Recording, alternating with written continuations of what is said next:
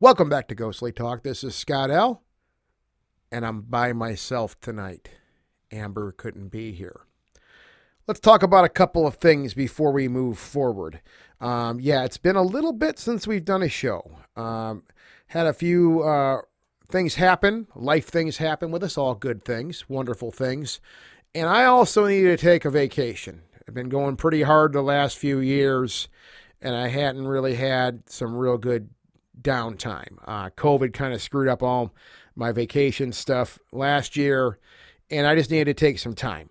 Um, I do want to thank, and Amber wants to thank those of you who were nice enough. People were concerned, actually. It kind of blew my mind.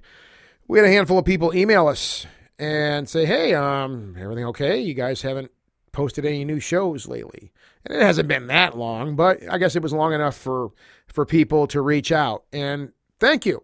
Really appreciate you guys caring like that. That means a lot. Uh, tells us that you guys like the show and you like to hear from us for better or for worse. but no, guys, thank you for uh, for reaching out on that. We really appreciate it. Uh, and um, as I said, Amber was not able to do the show tonight. She has other commitments this evening, so I'm here. And I got to say, uh, we're coming back with a doozy here. Um, I had the pleasure to speak to Michael Anthony Gagliardi and uh, he just finished a book, just uh, just recently, and the name of the book is uh, "Devil Take the Hindmost: A True Story of Terror." Devil Take the Hindmost, a true story of terror, is a true story of Michael's survival for 12 plus years with a demonically possessed mother. She terrorized the family, the neighbors, and authorities in a small northern town in Ontario, Canada from the mid 70s to the mid 80s. We got into some serious material tonight. Let's say I should. Nah, material is not a good word. We got into some serious thought. We got into a serious headspace. I think me and Michael, uh, and I really want to thank Michael. If you're listening, Michael, uh, I already thanked him a million times on the show, but I really want to stress this. It was amazing to speak to this man. It was it was amazing to exchange ideas with this man, uh, and I do understand the situation that he was in. I've seen this personally. I've seen how our system treats people. And you'll understand all this when you finish listening to our discussion with Michael Anthony Gagliardi.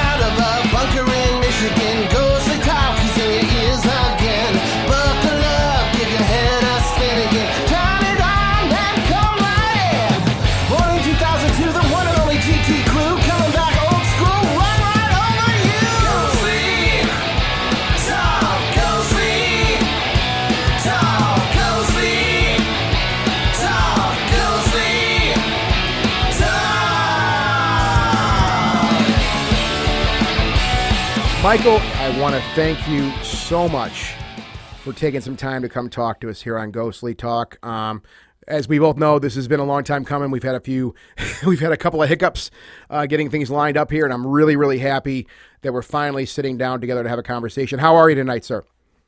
Uh, doing great, doing real well. It's um, living in Palm Springs right now, and today it's about 104. Oh my god! So it, it's cooling off. So. We're here in Michigan cool today. We're here in Michigan, and I think today is the first day of fall.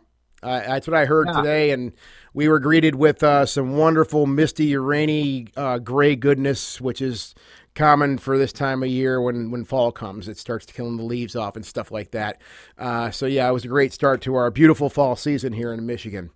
You wrote a book, and I want yes. we, are going to talk about that. the The book is called "Devil Take Devil Take the Hindmost, a true story of terror. Now, there's a lot to unpack here, I think. Uh, and I mean, I, you know, I, I we, we kind of go back and forth with questions we want to talk about and stuff like that. If I, given the nature of, of this story and what you went through, I want you to feel free if I do ask a question, maybe off the script a little bit, so to say, and you're not comfortable with that don't even hesitate to tell me, "Hey, Scott, I'm not into that. Let's move on." okay, give it. I, no, I, I, go ahead. I'm open. Okay, I, am open. Yeah, I mean, it's out now. this is what happened, and and I'm here to answer questions. So Okay, excellent, cool, Um, and thank you for that. I appreciate it. Um, absolutely. so to get things started off, you spent 12 years with your mother, who was who was demonically possessed. Um, yes. I guess the first question we can, you know, 12 years is a very long time. Uh, that's a lifetime for some some creatures on this planet, right? Uh, Yeah. And why was I mean 12 years like that? Why was there no intervention within that 12 years, if I may ask? Well, that you know, that's a really great question, uh, and that's one I've asked myself many times because there was a few times where you know the the police were always at our house, the fire department was at her house because she set the house on fire a number of times, and and uh, uh, two times she was taken away in a straitjacket to a mental institution, and was returned three months later. Two times with minors in the house and you know the the only solution i can come up with as to why no one got involved is because it, no one knew what really they were dealing with Mm-hmm. And uh, you know living in a small town my town was about 4500 people Mm-hmm. and in a small town in the in the you know mid 70s to you know early 80s in canada that's you know i'm not going to say it was you know sticks or backwoods or anything but you know those were times where everything was suppressed and i happened to talk to uh to an exorcist about uh, a couple of weeks ago who told me that he was an exorcist in ontario canada at that time in the mid 70s Mhm. and everything that i had told him he said that's exactly how the policies were and Okay. anything that went over every anybody's head they were they were told to suppress it and kind of put it away So you, when you say these poli- I mean policies, if we, pol- I mean specifically, what kind of policies are we talking? Because I mean, we know the answer, like suppress it. I guess Right. if, if, if it's a if it's a policy, it is to keep things simple, I guess. And t- tell me if I'm wrong or if I'm right or whatever. Uh, if it's a policy or some type of idea that they just don't understand, right? You suppress it. Am I correct? Right. Well, you know, I'll give you an example, Okay. and it's a really good one. And uh, he told me as soon as I was finished telling telling him, he says that's exactly how they did it. Um, you know, when when she was taken away, they, you know, both times actually, you know, there was records made. She, I I mean, she went to a mental institution. They did the records, and while I was writing this book, I happened to call uh, this facility and uh, it still existed, but it was under more of an umbrella of the hospital, more of a division of the hospital instead of its own um, own campus. Okay. And I I asked the lady that answered the phone. Uh, I forget what department they're in, but they deal with archives and stuff like that. Mhm. And I asked for the records, and they said, "Oh, sure, it's thirty five dollars." And uh, we'll get you. We'll send you those records out. Uh, can I have a name, please? And I told her the name, and she said, okay. She said, uh, can I have the years that she would have been in here? And when I told her the years, she says, oh, no, no, no, those would have been thrown out. Those would have been destroyed. We don't keep records from the 70s and the 80s. Anyway, she said, you know what? Just let me do a check and let me see. You ne- you never know. Mhm. So she, I, I physically hear her click clacking on, on the keyboard, and she goes, there's silence for a second, and she goes, hmm, that's interesting. It says that her, all her records were archived in another building off campus. So I said, Can you get those? She says, Well, I can't get them today, but I can get them and then call you back. Mhm. Well, I waited a week. No one called me back. I called. No one answered. Nobody knew what I was talking about. Nobody knew nothing. And it just, it just, you know, fell apart at say, that. it- it's kind of vaporized. It died on the vine. It Yeah. sounds like. and Yeah. the uh, the uh, exorcist that I was talking to, uh, um, who was from that that time, who was in Ontario, I know he had told me. You know, we had this conversation a few weeks ago. He told me that when he was there, that means what that specifically meant was that something happened while she was in the institution, and it it what it did is it flew over the head of their diagnosis. Yeah, so they- they- that's why her records were archived because mm-hmm. something had to have happened that they went, Whoa, what are we dealing with here? There's something not right. So her records just weren't, uh, you know, weren't destroyed. They were archived. And why she came home, I have got no idea. Uh-huh. But uh, when I was uh, 16, when the second time she was taken, um, I remember sitting in an office with a number of, of doctors. I'm not sure if they were social service people or not. And they were just trying to convince me to leave because I was the minor in the house. My sister had already left by that time. She had had enough. Yeah. And uh, I was left there to fend by myself. And they were just telling me silly stories like oh so you're into music? Because i'm a musician. Yeah. And that's when i first started. She they were telling me oh you should just run away and, and go do music. They were trying everything under their power to get me out of that house so that they didn't have to deal with this. And i was actually extremely sarcastic at the time. And i told them so so for them to take you i have to return here with a knife in my back is is that the way this works mm-hmm and, you know, I was very sarcastic and very angry, but they were suppressing it and there was nothing I could do about it. Yeah. I mean, I, I, I want to point this out too, and it's something we see more and more in, in I mean, in the legal system, judicial system, uh, criminal system, whatever it might be.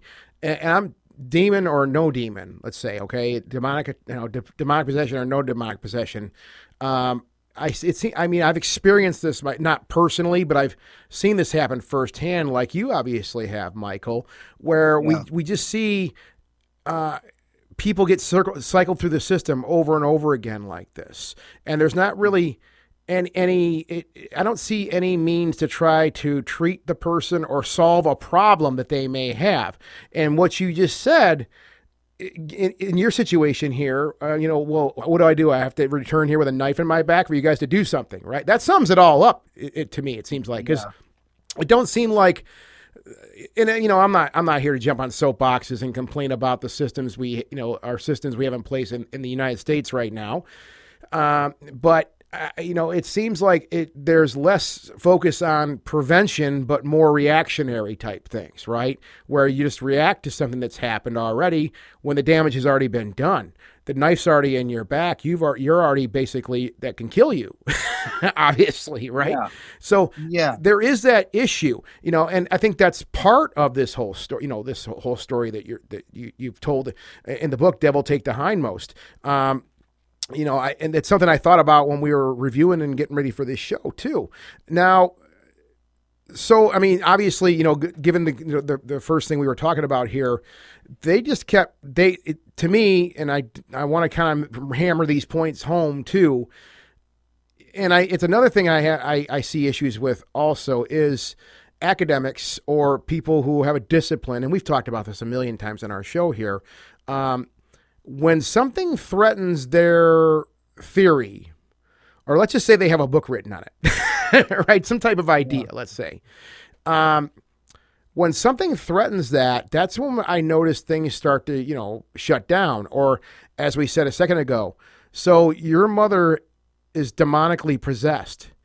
And I think we can both agree, Michael, that um, it's still something, you know, what a demonic possession is, even as we sit here and talk right now, either of us could probably really explain what the hell's going on. We, we can't explain what's going on. I have no idea what's happening mechanically with that person in their mind, emotionally, physically. I can't explain it.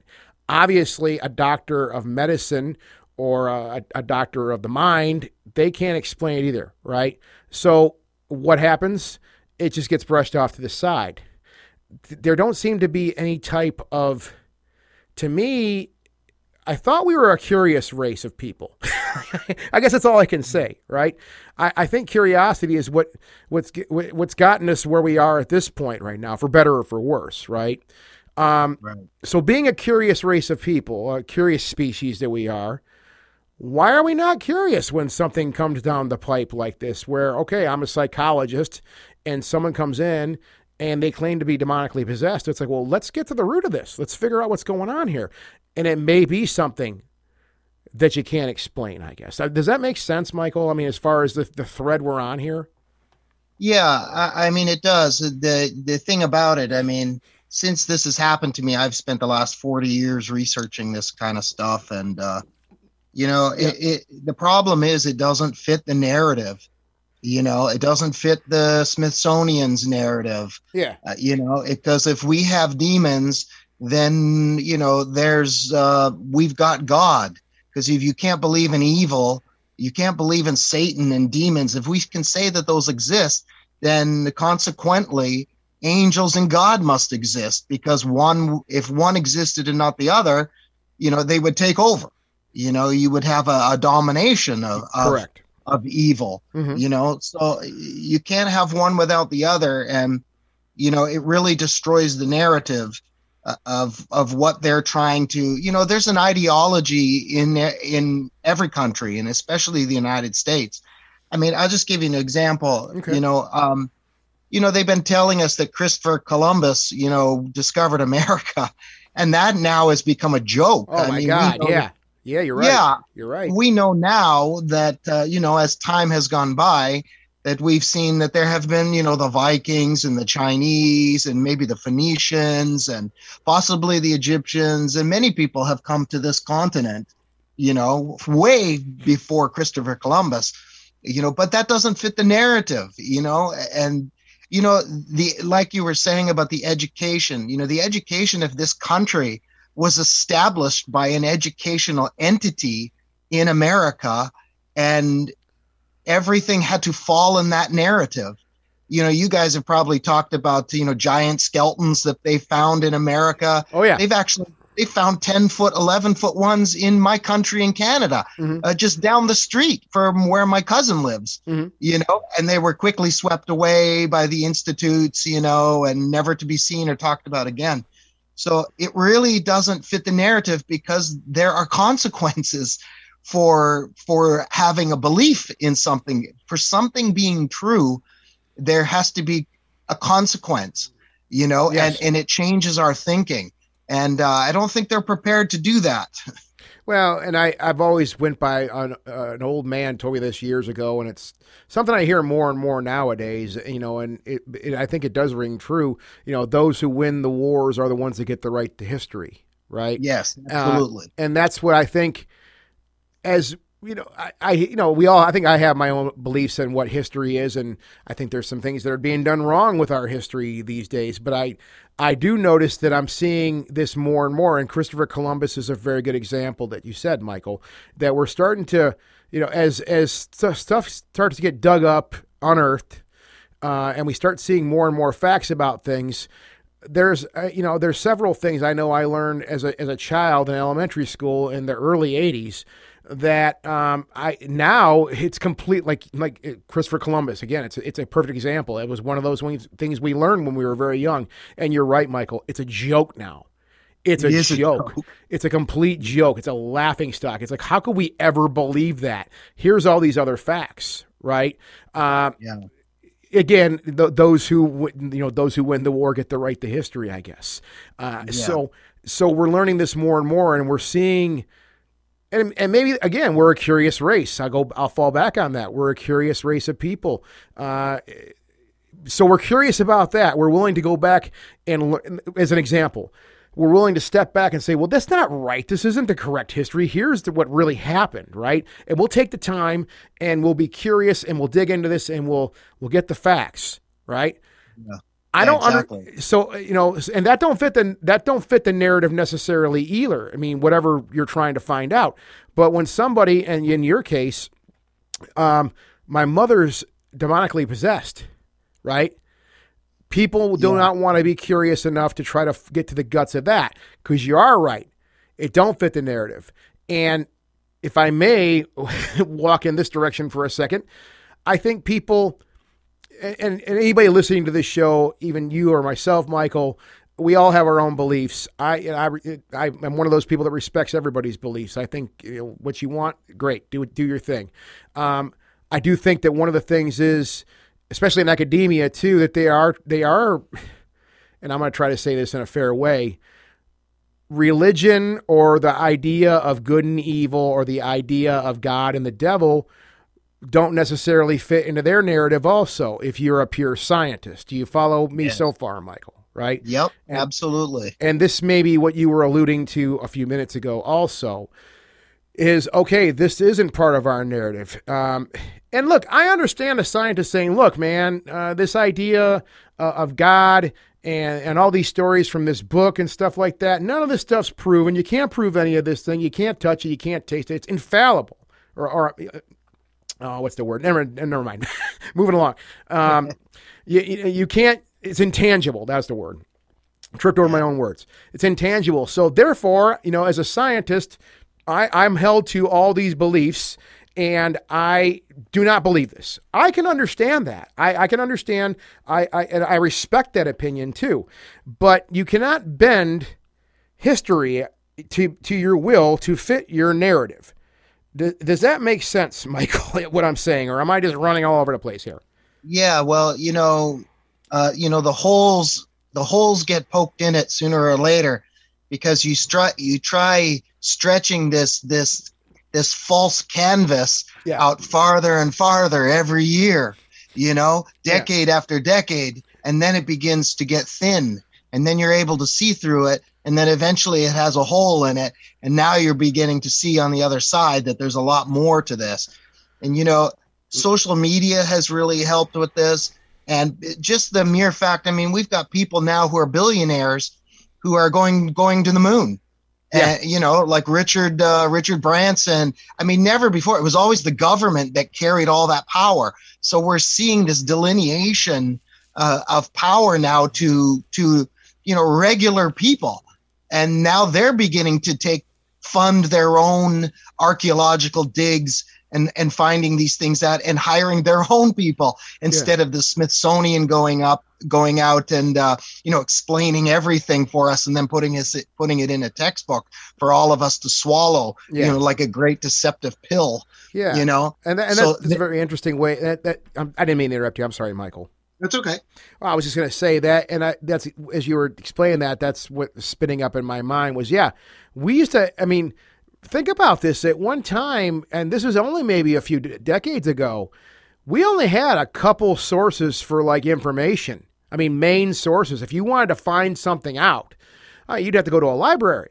Or if you yeah. were lucky, my family was lucky, we actually had an encyclopedia set.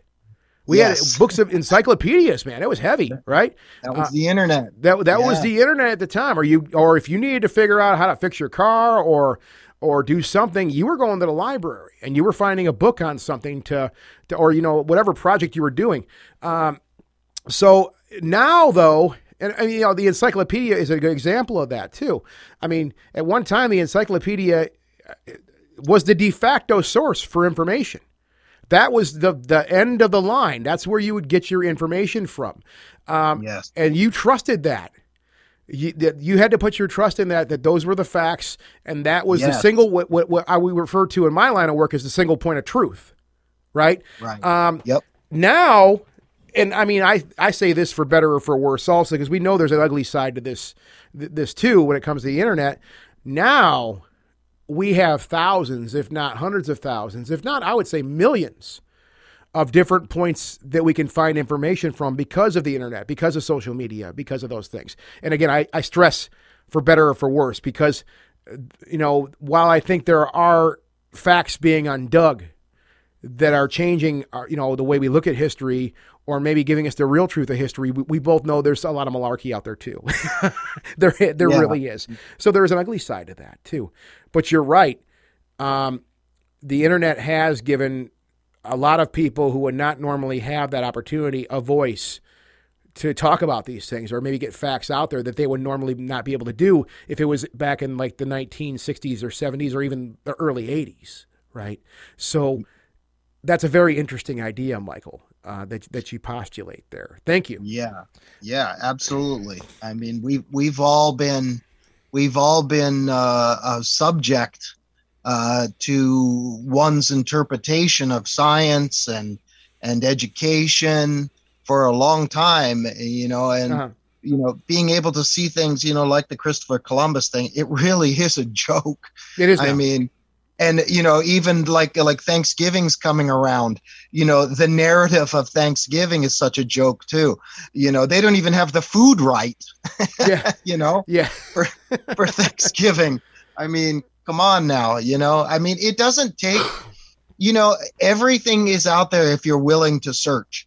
You know, when I was when I was a kid, I I tried to spend as much time away from home as I could, and I loved I loved digging in the dirt. I loved looking for things. I was always searching for things, you know, and and the one who seeks finds. You know, I'm I'm an amateur uh, metal detector uh, guy, you know, right yeah, now, yeah. and and uh, you know, if you if you're looking for gold, you have to find out where gold is, how to find it, how to recognize it. You know, you have you have to do the homework. You got to put the time you in. Know, you got yeah, you're not just going to find it laying on the ground. It's going to take work. It's going to take time. It's going to take money, and and uh, you know the governments and the edu- and the educational institutes have we've never had those tools before, but now we do. You mm-hmm. know, and we become our own institutes. You know, for finding out knowledge and presenting it. Uh, like if you're a if you're a, a, video blogger or a blogger you know you can delve into any subject you would like mm-hmm. you know and you're going to have people that are going to follow they're going to listen they want to hear what you've discovered. You know it's not just being all funneled through uh, you know some government agency you know whether it's been accepted or diluted or or deviated from the original truth yes. you know and that's the beauty i guess uh, of the internet as far as one of the one of the good things about it oh, anyway absolutely and i couldn't agree more with that and and i i, I want to digress here because I, I it's one thing I forgot to mention. We do we sometimes we fly out into the weeds, and I think we're way in the weeds here. so, so, but it but it all does tie in, I think, because I think this this whole thing rooted from the idea uh, of academia, uh, of of belief systems, of people's narratives, right? So yeah, I do have to ask you in regard to stepping back to your mother now, right? Um, we and we, you know, we kind of alluded to some of this stuff here a few minutes ago, but I have to ask you the question. I don't. I hate asking this question, but I have to ask you. Is you know, as far she was demonically possessed, right? You say she was demonically possessed. Um, yes. How do you know she was possessed? Could she have just been suffering some t- for some from some type of mental disorder, manic depression, whatever it might be, schizophrenia? Um, I mean, what? Yeah. Where, where? What are the earmarks that that told you, or maybe others, or in your circle, that she is dem- she was demonically possessed? Well, at, at first, you know, one might have thought that because in the early days, when I was like three years old, you know, we're talking like back in 1971, she started to do crazy things like pouring hot soup on me and things oh, like this, and God. and uh, she began talking to herself and and th- those i mean you see homeless people talk to themselves and and you think well they just got mental mental issues. But you know demonic entities they hide behind mental issues but it eventually gets worse and worse until until there's no hiding it anymore. And as the years ticked away she got worse and she got worse. Her her talking to herself you know turned into multiple you know conversations with multiple people. And then it turned into multiple conversations with multiple people with different voices. And then from there it escalated into you know different voices speaking different languages. And then it went from that into very violent very vile things you know and yeah. and then she began to to you know to destroy herself. I mean for a good four and a half years for 16 hours a day during the light light you know during the times where the sun was out yeah. she would be whacking herself with a log and and and and having these conversations and talking in different languages and and in in voices that were you know not her own you know and she was beating herself and and hitting herself on the head and on the chest with a big log and she did this she did this consequently for like four and a half years for 16 hours a day and then at nighttime you know, this is when the screaming started, and it sounded like uh, there was always wrestling in her room, like three people, you know, wrestling in the room. We, you know, we had a subfloor, so when you hit the ground on the floor, you can hear it throughout the house. Yeah, and we, I, I could hear bang, bang, bang, like like three people were wrestling. Yeah, and then I would run in there really quick and open the door, you know, throw it wide open, and she'd be lying in her bed with her covers pulled up to her eyeballs. And I'm going, what the hell's going on in here? Yeah. You know? and this kind of stuff you know and then she would start screaming at night saying that you know satan was jumping off the ceiling onto her chest and and uh you know this went on this went on for so so long until it got so bad that i actually we had a confrontation one day and this was the last one we ever had where i saw the left side of her face contorting you know bubbling out like a like pull it, you know, a balloon. You push Yeah. on one side and the other side bulges out. Yeah. And her eyes were just jet black balls. And when I had seen her at that point, at that point, I ran out of the house. I was in a, a, an utter state of shock that I couldn't even talk. I tried to just utter one word to pull myself together, and I couldn't talk. So I happened to uh, to uh, reach in um, around the the corner, you know, because our phone was right by the door. We had a mud room because we're from the East Coast, and you had a you know you have Yeah. a mud room, so Yeah. most people understand that Yeah. and our phone was on a long cord. So I pulled the phone outside.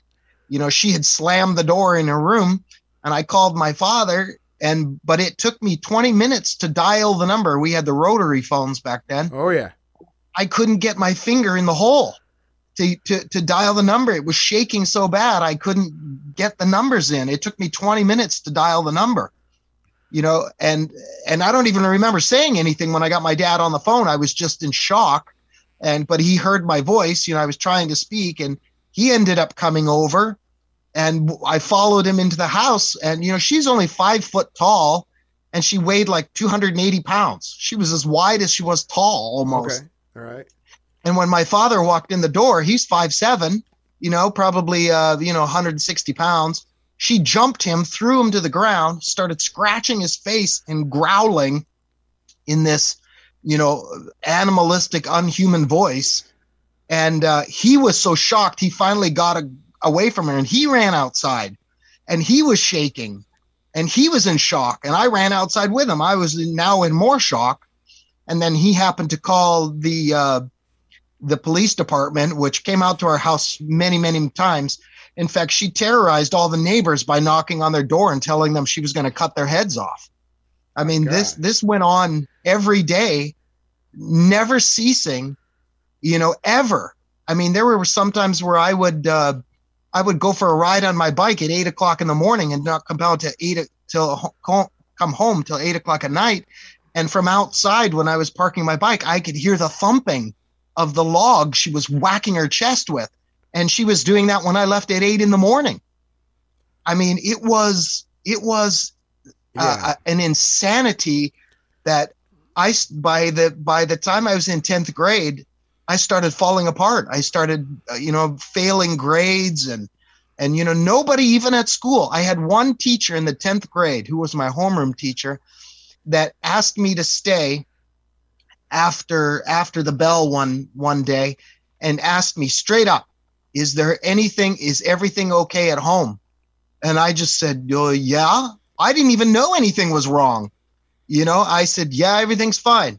And she said okay and let me go. And that was the that was the extent of any uh, teacher involvement as well. You know Yeah, the yeah. 70s and 80s were a very hush hush time where nobody talked about anything you know but what was going on at my house was going on all day long all night long i mean my sister i barely ever saw her and she lived in the house Yeah. because she lived in a room with a lock on the door from the inside and when i went to sleep at night i pushed the armoire against the uh, door and then i slept with a hockey stick in the same fetal position for so many years I wore holes from my knee, my hip, my shoulder, and my ankle right down to the springs of my bed because I stayed in the same position with a hockey stick all night long. You know, as she rampaged through the house, Yeah. you know, trying to open the door and laughing and screaming and whistling and whacking herself. I could hear the thumps in, in the hallway. So, you know, this never stopped Now this it never she this- she did other yeah. things too she prophesied you know she she told us that uh well she told my sister that president kennedy was going to be assassinated she would tell me where i was when i would go out you know i'm like how the hell do you know that Mhm. you know i'm i'm 12 12 miles away Yeah. and she would know where i was and and it, it was just insanity I I don't want to step back too far here. But what you're describing obviously is not a good situation, not a good home situation for anybody. That would not be a good home situation for me, and I'm 46 years old. right? Yeah. Um, I couldn't deal with that. And I know you said, uh, you know, you know, you explain why there was no intervention, but it seems like, I mean, well, if I, and I'm not prying here, but I'm just curious. I mean, was there? You said that she was committed a few times. Am I am I correct? A handful, Yes, a handful twice. of times, twice. Uh, were were the cops ever out to your house? They, they, I mean, I'm sure that you had to call the All the police. time. Okay, all right. They the cops were out because they would come to our house because she was knocking on everyone's door on the street, telling them she was going to cut their heads off. She did that routinely. Routinely. Yeah, and the two times she was taken away um, she was taken away in a straitjacket with the police and the mental institution there. Yeah. the first time was when she tried to murder my sister with a butcher knife. And and they pulled me out of school because they saw her running around the car in the driveway with my mother chasing her with a butcher butcher's knife and the neighbors saw it and they called the police. And then they you know it took her away that day so I- I you know, even after committed mur- trying to commit murder Uh huh. you know they still brought her back to the house with minors I, I asked that question because I think people out there, uh, you know, and people listening to this show right now, if you're listening to this, I mean, you make your own judgments on what you know on what's going on here. Of course, that's your right to do that. But I can tell you, Michael, myself, that I've seen this recently, a situation like this. I've I, I experienced it directly, indirectly, let's say, uh, a situation similar to this, um, where a person was just going off the rails all the time.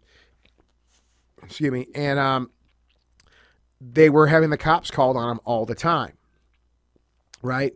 And the cops Yeah. would come out and do a welfare check. I say that in quotes right and that would be the end of it. And and I I'm sorry to step back again, but um, that man died. I think I talked about it here on the show a while back. This happened almost, about a year ago almost.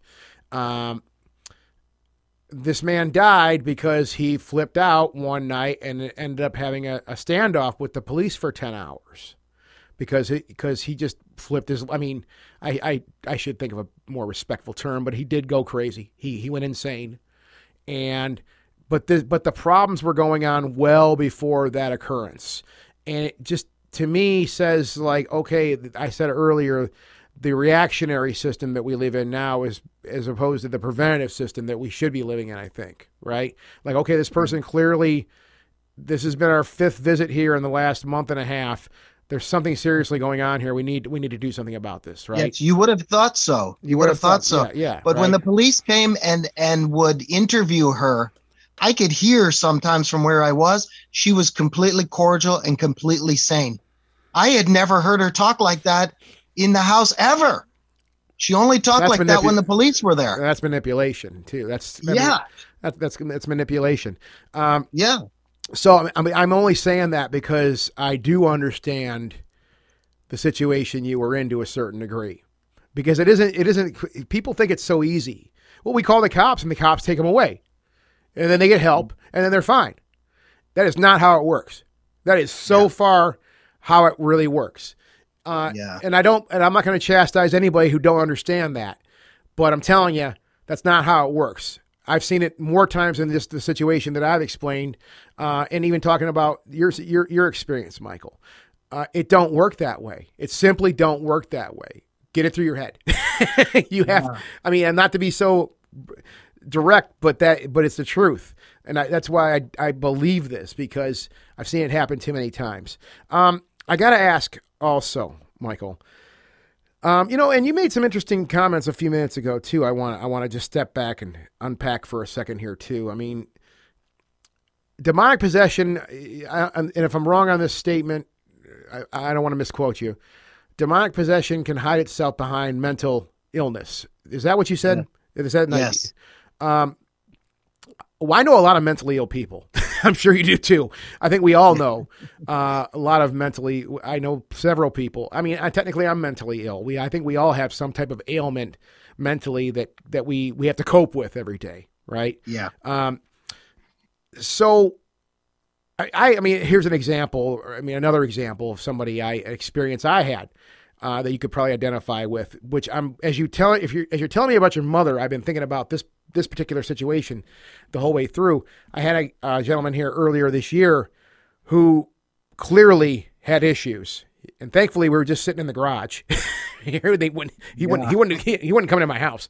Um, we were sitting in the garage just you know having some cocktails and talking it was and it was it was cold outside you know, we would go out in the garage because some of these people smoke cigarettes and stuff like that so i said well let's go out in the garage and you guys can do that and i have a, one of those um those uh, propane heater things you know it's a, it's a propane heat hooked to a propane tank and it, and it, make, it makes heat warms the garage up um, long story short, this guy flipped his lid and ran over and basically put his arms on the grates of the of the heater, like the, the the fencing around the heating element, which is like red hot, right? Right. And burned his arms. The whole garage smelled like burning hair and burning flesh, which right. Uh, I I responded not too well to that. I wasn't exactly thrilled to see someone do that to themselves in my garage. Um, you know, but you you mentioned that demonic possession hides behind mental illness, right? Um, yes you also mentioned that your mom was hurting herself. She was beating herself, trying to obliterate herself. Yes. And I saw something like that firsthand just January of this year. And one thing it makes me think about also there's plenty of stuff you can watch. You can watch you can watch violence on TV. You can watch people do all kinds of unspeakable things to themselves on TV. Uh, we all know how media works, uh, movies and whatever it might be out there. Uh, but when you see something actually happen in front of you like that, like when That's I saw that, when I saw that, yeah, that that truly disturbed me. Like I had a few drinks after that. I won't lie, I had a few drinks just to try to knock the edge off because, and when I mean we had to get him out of there, he had to go, and when we got him out of there, I'm like, you know, and I remember saying that to my other friends, I'm like, that really bothered me, man. Like to see somebody do that to themselves, that really would hurt and he didn't seem to really it didn't really seem to faze him. I mean, he yeah. he grunted a little bit, but I know if that happened to me, I would scream my head off. I know how I'd respond. I got a very low pain tolerance. Uh, yeah. It didn't seem to really faze him because he got right up from screaming and yelling, going, "Yeah, yeah, whatever." And I'm like, okay, so those things like all put together there, it makes me think like, was this guy? I mean, he clearly had mental issues, and that's verified, right? But I wonder right. if he is a victim to this also. Like he may be possessed in some way. Do you have any thoughts on that, Michael? Well, it's it's very the the you can you can bring it out. It's actually very easy to tell if somebody is has mental issues compared to someone who is harboring you know evil entities. All it takes is a few sentences and and they come out. So really? it, it doesn't take much to, uh, but see, that's the thing, you know, when you're being diagnosed for mental illnesses, you know, they don't know, they don't know what to say to, to make that dis- distinguishing, uh, to hear those distinguishing characteristics, you know, they don't know what to say, you know? So yeah. It, a lot of people, you know, I would imagine that uh, because I'm so used to it, I can see people on the street, like for instance, when I go into Los Angeles, I don't know where you're at, but I live in Palm Springs. Yeah, We're about two hours from LA. Yeah, so. Michigan here, Detroit. Michigan. Oh yeah, you're in Michigan. Yeah. When I go to Los Angeles, you know, you got so many tent cities and all these homeless people. You know, uh, I can go driving down the street and I can look at somebody and I can say that person, that person. Demonic possession isn't possession like you see in the movies. I mean, you know, the spinning their head around and, you know, yeah, this gore, you know, demonic entities are spirits. You know, they're, they're not, they're not, it's not about gore. They're spirits. It's about rebellion. It's about hate, hate for human beings, hate for God, you know, hate for anything that is good. You know we as men we make these movies about zombies and flesh eating creatures. It's always about the gore and guts and stuff like that. Yeah. but that's not what demonic spirits are are about. Demonic spirits are looking. They are looking to gain entrance so they can have some sort of sanctuary because they are disembodied spirits. And you know to this day you know i'm a i'm a, a speaker and lecture um, on these on these subjects because i've been studying it for 40 years. And i mean i i'm i'm so familiar with it for spending you know from the age of three years old to to 17 18 years old i i can hear their speech. I know their patterns. I know their gait. There's a gait in speech like how somebody walks they've got a certain gait if they left footprints in in the Yeah. mud you Yeah. could tell which oh one side is lower than the other one side bears more weight uh, one foot is put a little bit farther or a little bit off center okay that's called a gait well there's gaits in speeches and there's inflections in speech you know and i can hear these things i can hear if somebody is demonically possessed because they all speak the same they all speak the same and it doesn't matter what language is it, it's in Mhm. you know they whether it's german in fact i learned to speak german uh, from listening to transcripts of demonic exorcisms from that both of the priests and of the uh, demonic entities and the demonic entities were all speaking in the perfect inflections of their area you know Yeah. I, I mean, they're, you know, I watch all these guys on TV, these paranormal guys, and they've got it all wrong. And they just recant or they keep, you know, repeating the same thing, and one gets it from the other, and another gets it from them. You know, those all this silly nonsense about, uh, you know, well, there's, you know, John killed himself, you know, hung himself in the basement. You know, that's why he, there's residual energy from his spirit. you got it. It's all backwards and wrong. Mhm. You know, when you study who demons are, where their origins are, where are they right now? How come they're not able to possess people at will? You know, there are limits. There are limits. There are there are boundaries. And once you begin to understand this, you begin to understand what demonic possession is all about. It's about rebellion and it's about hate. It's not about being gory or trying to, you know, murder people. Of course, their their their one commission is to want to destroy your life. They want to destroy your life. They want to destroy your family's life. They want to destroy the the unit of, of, of family. I mean, they're all generational. They're all generational. They follow generations. I mean, my generation, my genealogy is from Italy. And Mhm. we've got people that committed suicide, hung themselves in the basement, and all this kind of kind of terrible stuff. I mean, my cousin, who is my age, she hung herself in her basement with three kids.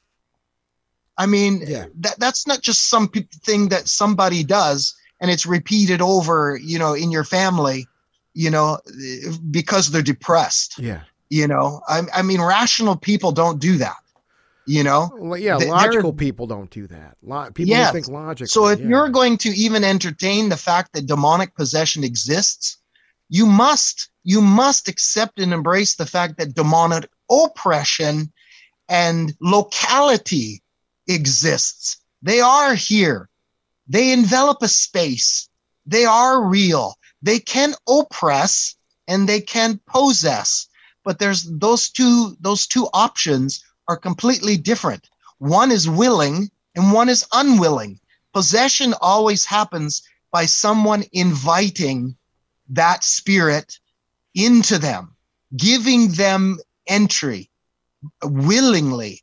And this is what you see with uh, Ouija boards. And, you know, now you've got all these uh, paranormal guys teaching all these kids about EVPs that you can communicate with spirits. Listen, there are no little girls out there who are five years old leaving toys on hotel beds that are you know cute little spirits you know wanting to contact you because they need to uh, complete something in their life okay that's nonsense they're all demonic entities and they want they're they're deceivers they're spirit deceivers and they want to gain access to your life they want to gain your um what do you call it your they want you to think that they're not bad yeah. you know, for all intents and purposes. You know, they want you to think they're lovely and cuddly and that they want to show you things and tell you things.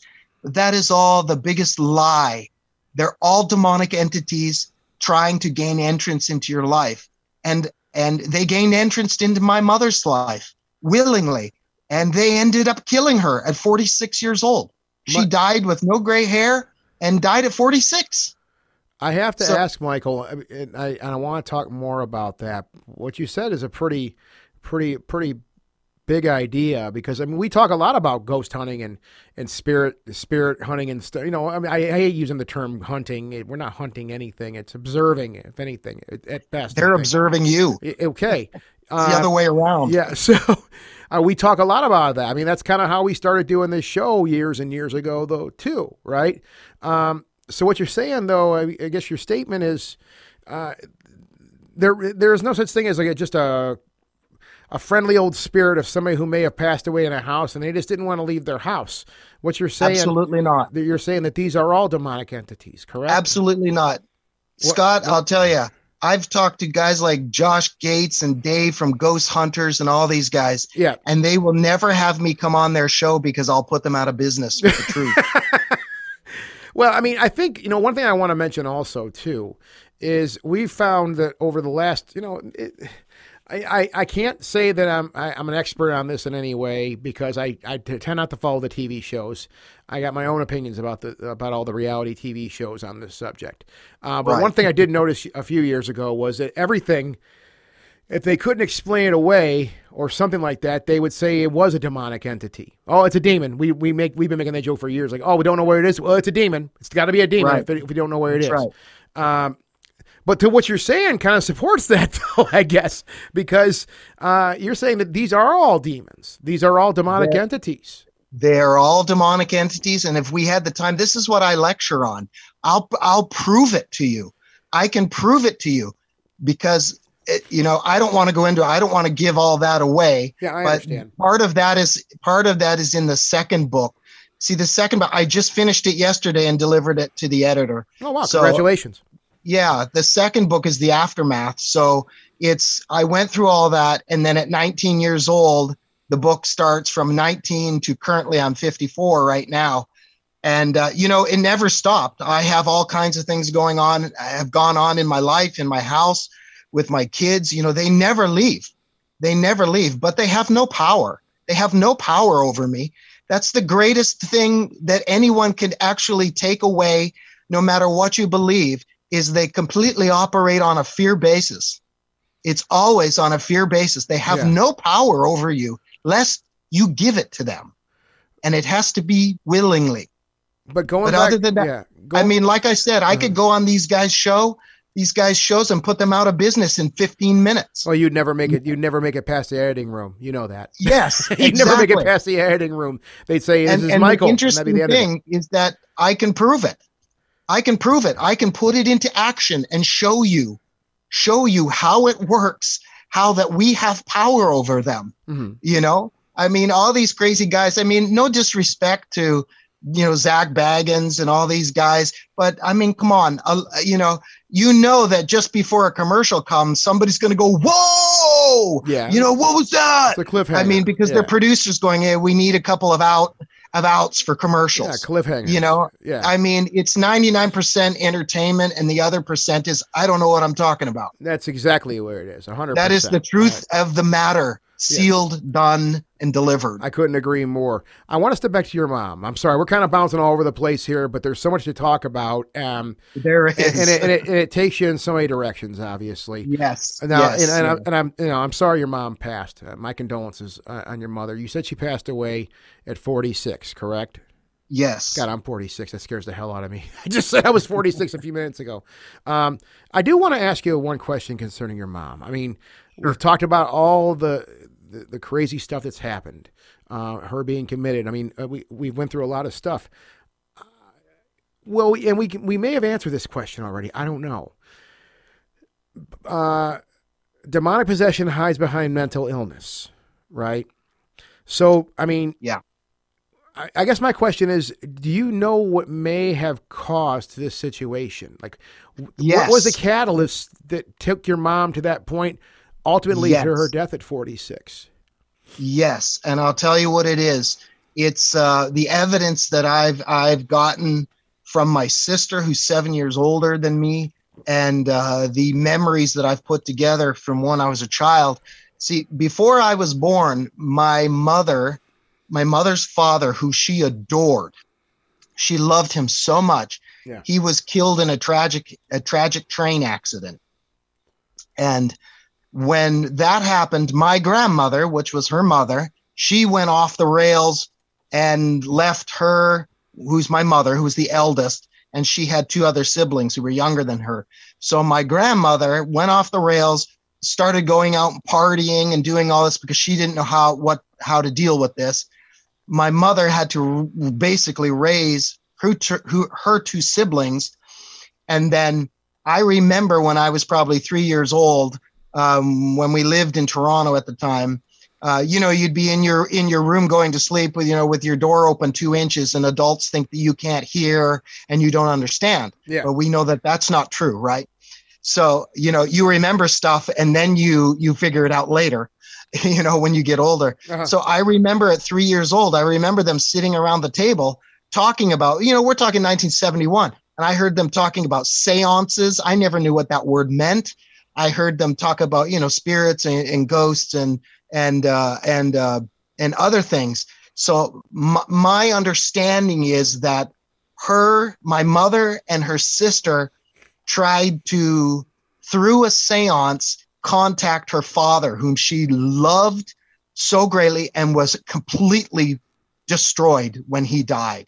And I think that is what is what the entry point was. She was willing to participate in something that was allowing an entry point for her. And, you know, when you can look at every case of demonic uh, possession, I've read every one there is, every transcript, every, I've heard every tape, seen every video from the 13th century and on because I've studied this Yeah. to find out, you know, was this what my mom went through? She fit all the characteristics, but uh, those those things, those things that happen when they gain entry, demonic depress- uh, um, possession doesn't happen like, you know, boom, and then he's in you, and now you're, you know, you know, spinning your head and spitting pea soup. That's not how it works. You know, it Okay. usually starts off slow in the house, scratching, knocking, doors opening, this kind of thing to get to get you used to the fact that there's something that is inhuman there. Once you get used to that, people even get to the notion, oh yeah, that's my friend. Really? Okay. Uh, try resist. If you don't believe in the devil, try resisting him sometime. Anyway, what happens is that is the beginning. And see, this is how my mother started. Just little things here and there, Yeah. starting to talk to each, herself, starting to say say that she saw little people running around the house, and that the cat, you know, a few years later, then the cat was murdering them because she saw little feet hanging out their mouth. And then it started to progress and get a little worse. She became a little more violent, a little more talkative, and then the foreign languages came in. Then the the distinctive multiple voices with guttural man voices. I don't know if you've ever studied the Anneliese Michel case, but you Yes, listen to I her have. speaking voice. Yeah. Yeah. you listen to her speaking voice as opposed to the demonic entities working in her. That's how my mother was. And she would conversate because there were many inside of her and they were arguing for for uh, control. You know, she actually had maybe three lucid moments. There are only three I can ever remember of her talking in a normal voice to me, where she said, and this was like a plea. She was reaching out to me. She said, "You know, they're running, they're getting into me. They're they're running up the back of my spine into my head and perching in my head. You know, and then boom. As soon as she was done, she'd go right back, you know, and, and going into this and whacking herself and then going into whistling and singing like crazy, like the Roland Doe case, you know, where he was singing songs and whistling, you know, in perfect harmony, you know, and these are all the things, you know, I all the characteristics my mother, my mother uh, uh, exhibited were all the ones of every demonic and every, um, you know, real case that people said, yes, this was beyond psychological. There were things flying around the room. There Yeah, were, yeah. you know, there was something very evil and wicked going on here. And that's the difference. There's a difference between people talking to themselves, and there's a difference between them being evil and wicked. And you see, you you can look at a person who is demonically possessed, and they will show the characteristics because they can't deny their nature. You see, and then when you begin to question them, when you begin to question them, they still can't deny their nature. They, although they might lie about it, which in the Anneliese Michel case, I can sh- show you probably a hundred cases where they're lying to the priests and the priests are believing them, you know, but you can tell, you can tell, you begin to, to, ah, there's a characteristic. I mean, I think nowadays they, they put like five characteristics, superhuman strength, uh, speaking in languages, you know, a certain weird smell, prophecy, you know, being able to tell things about people that they shouldn't have known, you know, thing, things of that nature. I mean, my mother had all of those things for years. And, and this went on and on. You know, as far as I know, out of every case I've ever looked at, I have the longest lasting case of anyone I've ever read. I mean, Anneliese Michel went nine months. I mean, mine was 12 plus years. 12 plus years. But- yeah. Yeah, but the thing was, nobody knew it was demonic possession because there was no one in the house but us. You know, the Yeah. police came, she snapped, she snapped out of it and was completely lucid and normal. And that's the only time I ever heard her talk like that. She never talked to us from all of my memories from three years old. She never talked to me like a real person. Hi, how are you doing? How was school? Anything like that. It was always this this lunacy that got progressively worse year after year after year. You know, hours into the wee hours of the night. I don't even know if she ever slept. I, I honestly cannot say. There was a time where I think, oh, she must be asleep. I, I I just can't. I Yeah. can't picture it. I can't find it. You know, Well, this went on yeah. went long after I was trying to sleep. Yeah. You know, I always fell asleep because I physically had to beat myself up to put myself to sleep. I would bang on my legs so hard that you'd get that euphoric feeling. You know, when you have an injury, you're just drained. yeah. And that's what I would do. I would beat myself silly every night until my my legs couldn't take it anymore. Until I would just fall asleep because of the euphoria of it Yeah. all. Yeah. You know, So I- and I never knew. I never heard her sleeping. This obviously, she was always screaming. uh, you there- know? there's no doubt in my mind this caused some kind of trauma. Uh, there's just no Well- doubt in my mind growing up with something like this. Um, so I don't even need to ask you that question. I'm not going to well, that's that what question. the second book's about. yeah.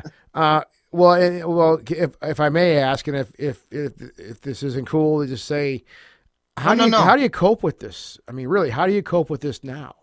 Mike? Well, Scott, I tell you, I haven't been coping with it for 40 years. Um, it's, well, you really have to read the book to understand everything. I can't go through everything, yeah, but I have a different look of everything of life. I'm on the defense. I'm like a military military soldier. I can't stand in a room without looking for an exit, without uh, um, you know looking at everyone and seeing their their threat, whether they pose a threat to me or not. How Yeah. I'm going to take them out, how I'm going to handle them. You know, I've never been able to hold down a job.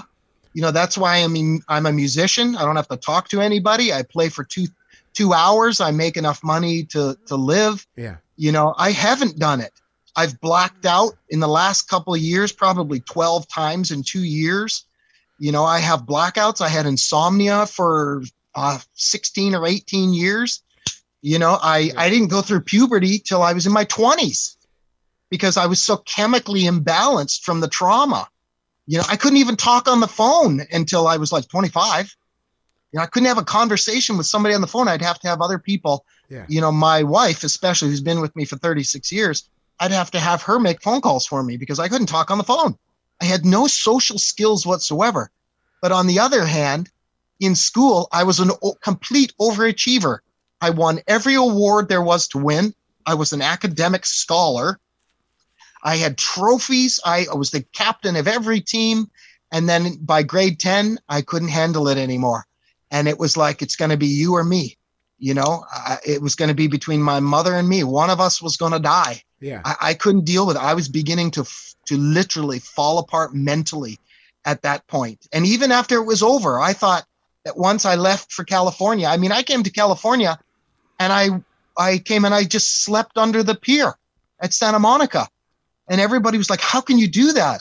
I was like, Well, if you know where I came from, this, this was is, paradise. This is freedom right here, man. Yeah. yeah. I slept under the pier uh-huh. in Santa Monica for a couple of days, you know, and yeah. then moved on from there. Yeah. But I was homeless and I was in paradise, but it never stopped. It never stopped. I, I would have thought that, you know, and people have asked me this. So did it get better? No, it never got better. It just changed. It morphed. You know, then I had to learn how to be a father. You know, I had no father. My dad was never home. Yeah. He was there maybe a couple hours a week. He yeah. he worked and lived in a hundred miles away. So I wasn't able to. I had no normalcy of life. I grew up stealing food for a for a, a, a decade at least out of gardens, and in the winter times I would steal food from all the kids. You know, I would make up these elaborate schemes to to get into the you know the cloak closets yeah. to steal little bits of lunches from everybody, and I did that for a decade, and nobody ever caught me. I, re- I even remember them putting on the announcement saying whoever's stealing food, you know, but I did. I never got caught. and I became very good at thievery. Yeah. And I stole money and I stole everything to get by. I was doing my own laundry at seven years old and, and, and upwards. No one took care of me. You know, I basically had shelter only because I had a house, yeah. you know, and, and I went in it when it rained. That was the only shelter I really had. Yeah. You know, I lived most of my life outside. I took off early in the morning and would come back as late as I possibly could, you know, to yeah. avoid all the the craziness, you know. I have to say this, Michael.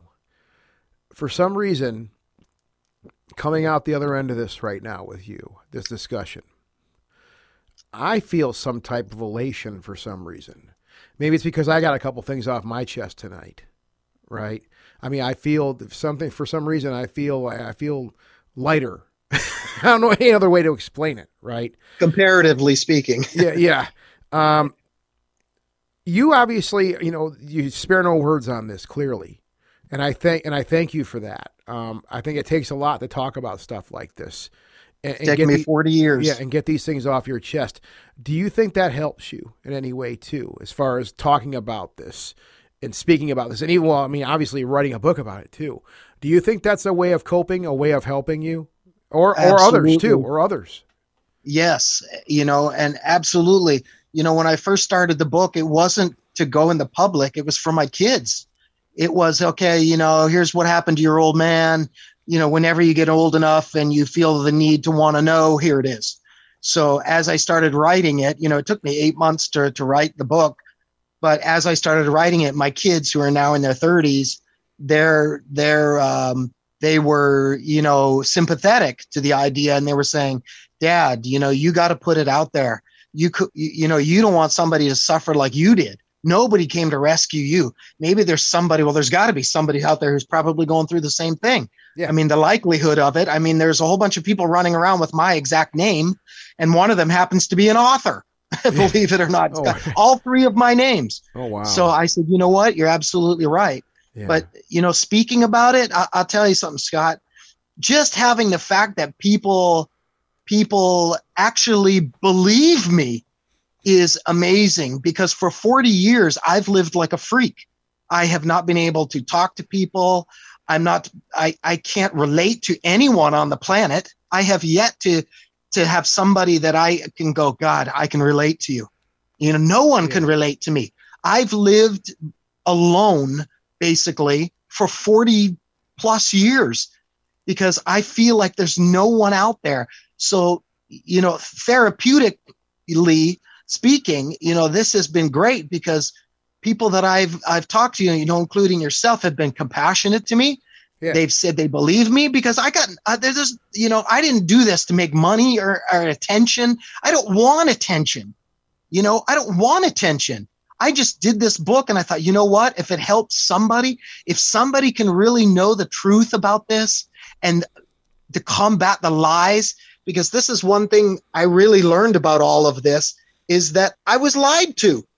You know, I lived a lie and I lived a lie for 40 years. I never knew who I was, you know, and it wasn't till after I started asking myself questions, finding out who I am or why I do what I do, then was I able to understand, you know, what I went through. It wasn't until I, you know, people, we don't know ourselves.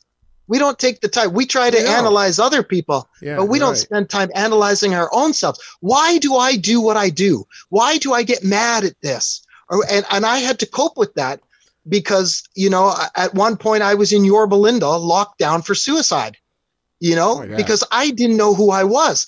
I just wanted to end it. I had an identity crisis, you know, uh, you know, I felt like Yeah. a nobody and a nothing, and I had no value. I had no parents that told me they loved me.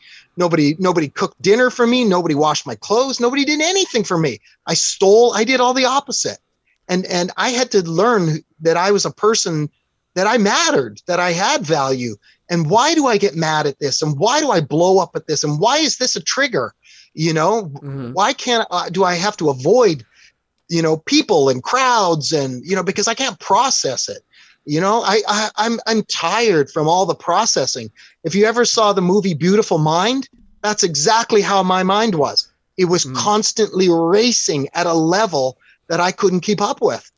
You Oh, know, that- well, and that'll just wear you down. You already said that. You're tired. I am so It'll tired. Wear, it'll I'm wear so you down. tired. You can only do that for so many years. yes, um, and I did it for decades. Yeah, and that I did it for decades. It- Out of starting at a very young age.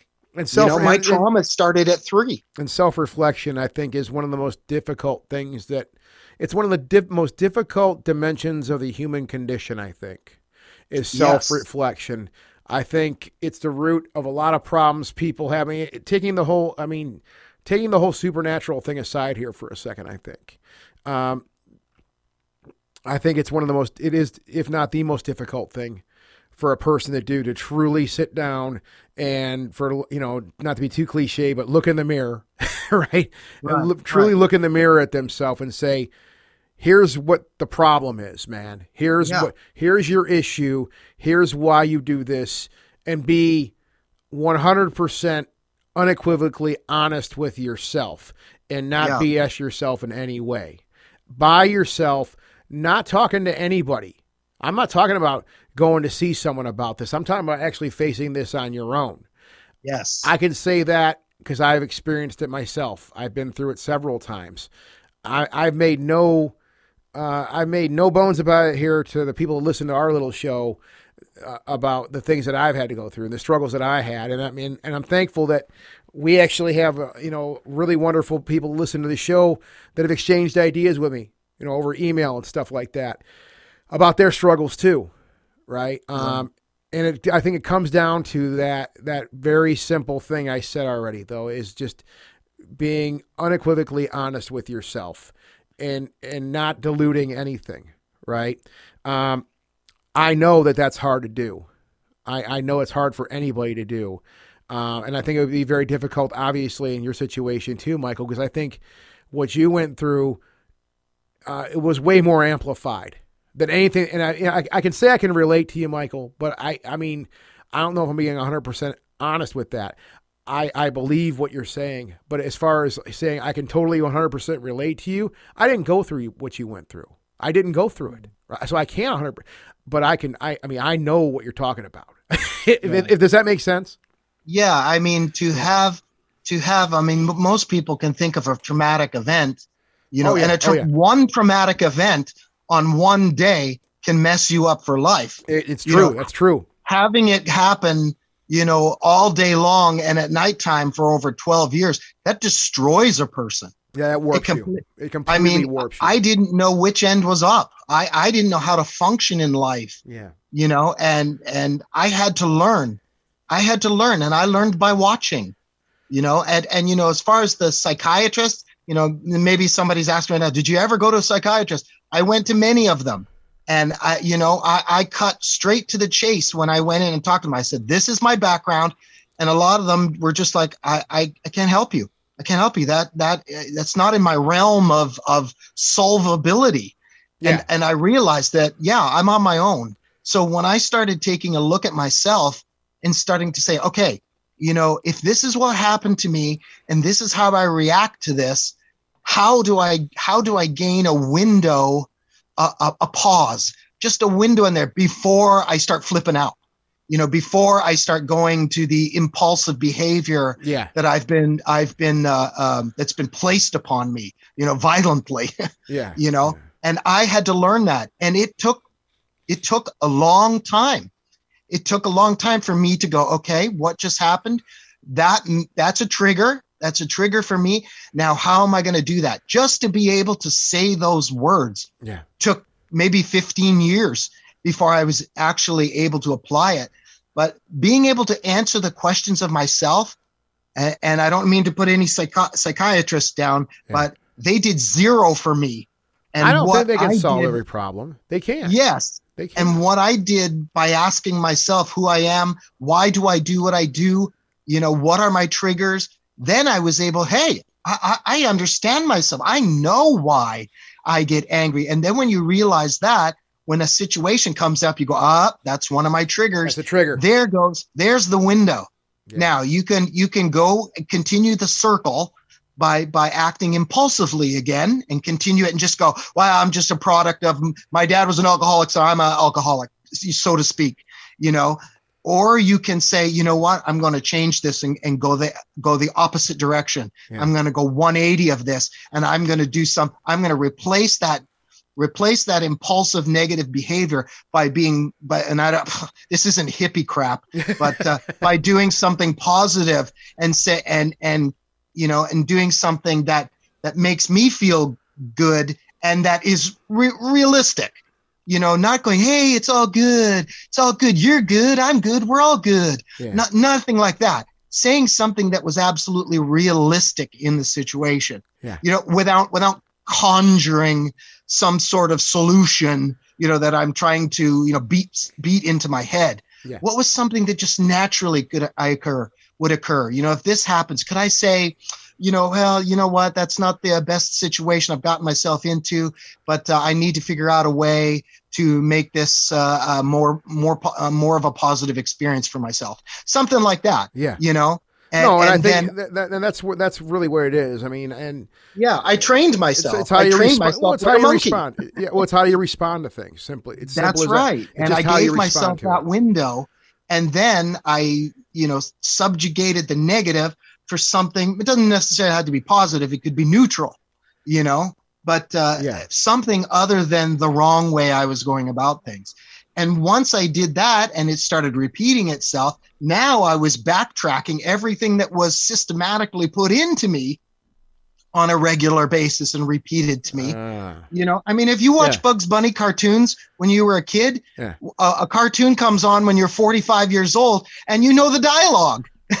You know? you, you do. It's that's right. That's it's right. your DNA, it- basically. It, it's part of your right. DNA. Yeah. because you're being trained. Yeah. You're being trained. It is manipulating you in a certain way. It's entertainment. But I thought when I figured all that out, I said, you know what? I'm going to untrain myself out of all this negative crap that has destroyed my life. I mean, I fixed all that for the mental part of it, but my chemical, I cannot fix.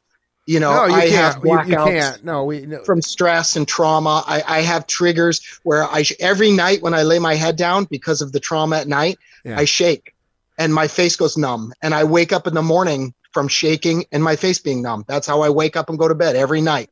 And No, that's just my lot in life now. and that's know, the I'm- coping, and that's the coping aspect here. I mean, Yes, and, yes, nobody. and I can't There's no that, cure. There's no know? cure. There's just that, and that's Yeah. that's a sick reality of this thing. It's a, it's a harsh reality that we both Yes. know.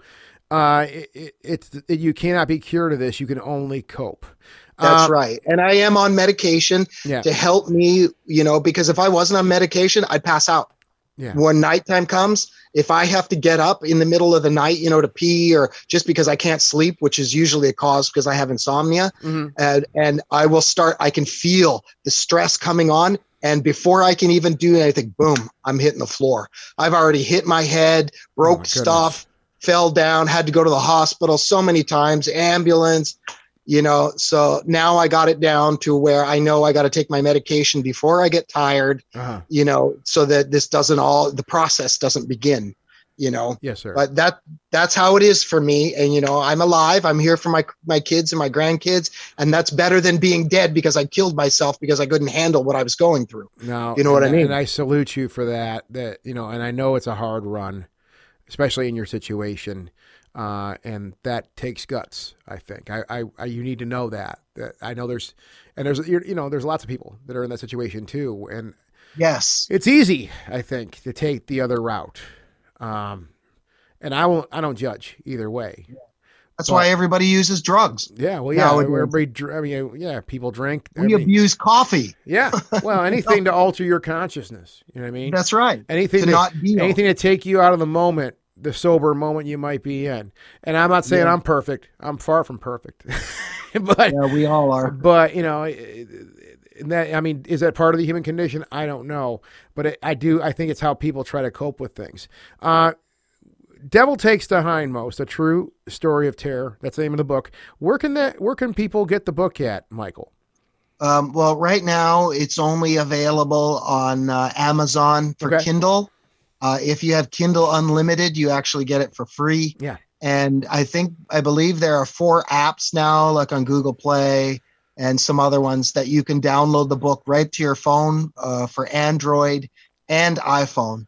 So it's available there. Yeah. I'm not going to do paperback or hard copy uh, uh, until until a little bit later on when Well- I start doing. I yeah, because I just got I just got signed as a speaker uh, with the International Bureau of Speakers in Manhattan, New York, uh, to tell my story. So um, once that gets going, Yeah. or if it gets going, will be the question. Yeah. You know, if anybody wants to hear this craziness, then I'll have actual physical books available. Well, I'll make sure we'll we'll make sure we, we link all this stuff up when we post the show. So we'll have links to your to the book "Devil Takes the Hindmost: A True Story of Terror."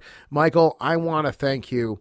Um, I, I meant that when I said that earlier. Um, I'm leaving this conversation with you feeling a little lighter. Like I felt kind of heavy coming into this, uh, and we talked Good. about a lot of stuff here. So Yeah.